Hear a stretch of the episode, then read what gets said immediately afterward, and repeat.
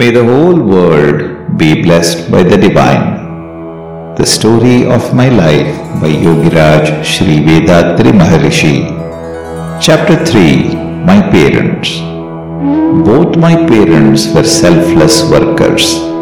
If anyone was ill in any part of the village, my father invariably went there and rendered all the help he could.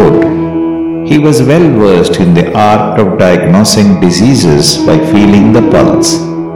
He had no stock of medicines with him, but he was an expert in treating ailments using herbs. With indigenous materials, he prepared highly efficacious potions, powders, and collyria. The patients got well, but he never accepted payment for the treatment he gave my father was truthful to a fault. Never once did he stretch the truth in all his life, nor did he ever hurt people's feelings. Using harsh words was foreign to the way he was made.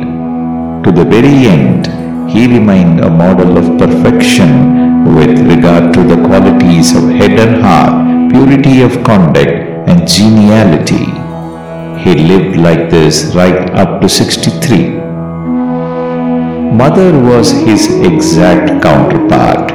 She mothered the village as a whole. There was no wedding or childbirth or other occasion in any house there in which she did not play a most beneficent role. She was famed for her deftness as a midwife and for her success in treating sick children. Her services too were always rendered free.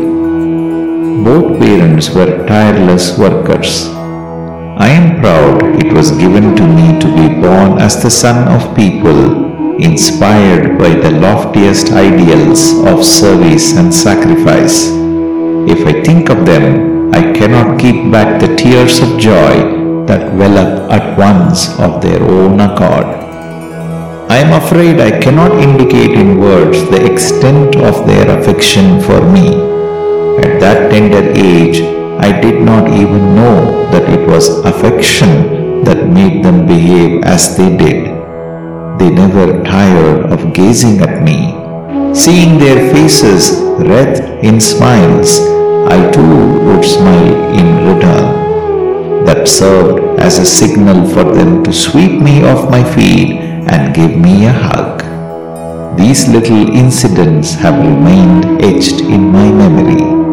Till the age of five, my mother insisted on feeding me herself. She would carry me about, divert my attention, pointing to a cock or a crow or a lizard, and put food into my mouth with her free hand other animals like an elephant, monkey, bear or tiger, she would conjure up by means of stories. One of these, the story of Gajendra Moksham or deliverance of the elephant king was an undisputed favorite with me. It held a special fascination for me. Listening to it, I was always sure to overeat. There is a lake a crocodile lies in wait with mouth agape. A big elephant is on his way there for a drink. The crocodile grips him by the leg with powerful jaws. The elephant trumpets in pain and despair, calling on God the highest to save him. Lord Vishnu comes rushing.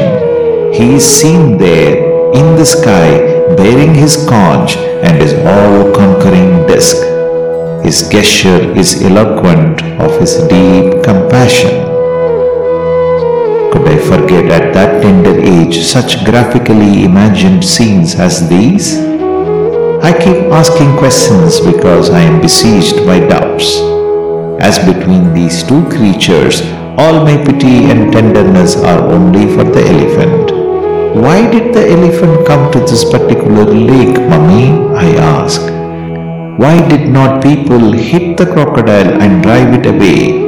Was there no other watering place for the poor elephant to go to? Had he no father or mother to care for him at all? And so on. Each tiny morsel of food was well timed.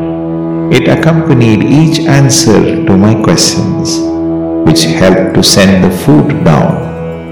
Mother always had a specific quantity of food in view. When once I had finished that, the stories and the dramatic scenes would cease. As for me, this particular drama by the side of the lake kept reenacting itself endlessly. I was to arrive at my own conclusion regarding the story when I was seven. That I shall relate in due course. May the whole world be blessed by the divine.